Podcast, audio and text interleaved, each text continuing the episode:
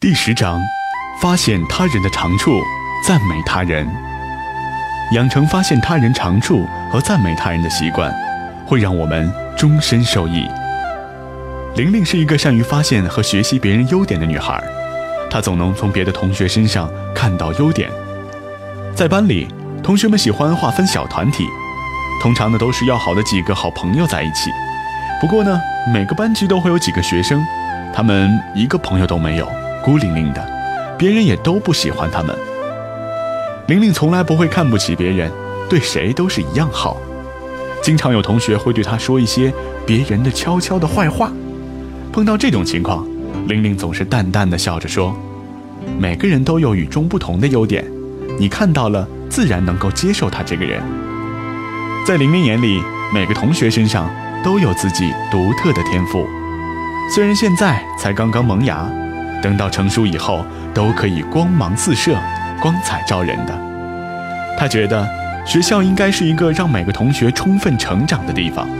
学习的目的就是更好地认识自己，发现自己的天赋才能，找到一条属于自己的路。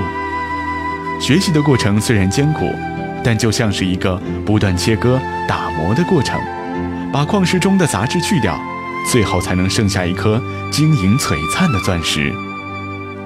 在学校的每一天，玲玲不断被别人身上的优点所打动。她佩服每一个同学，总是努力用别人身上的优点来激励自己，抹掉身上的缺点，让自己一点一点的进步。期末考试的时候，她考了全班第一。老师让玲玲谈一下自己的学习心得。她说：“其实我比不上大家，每个人都比我强，我只是不断学习他们的优点。”改掉了自己一个又一个小毛病，才取得进步的。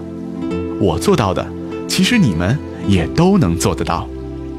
台下瞬间就响起了经久不息的掌声。金无足赤，人无完人。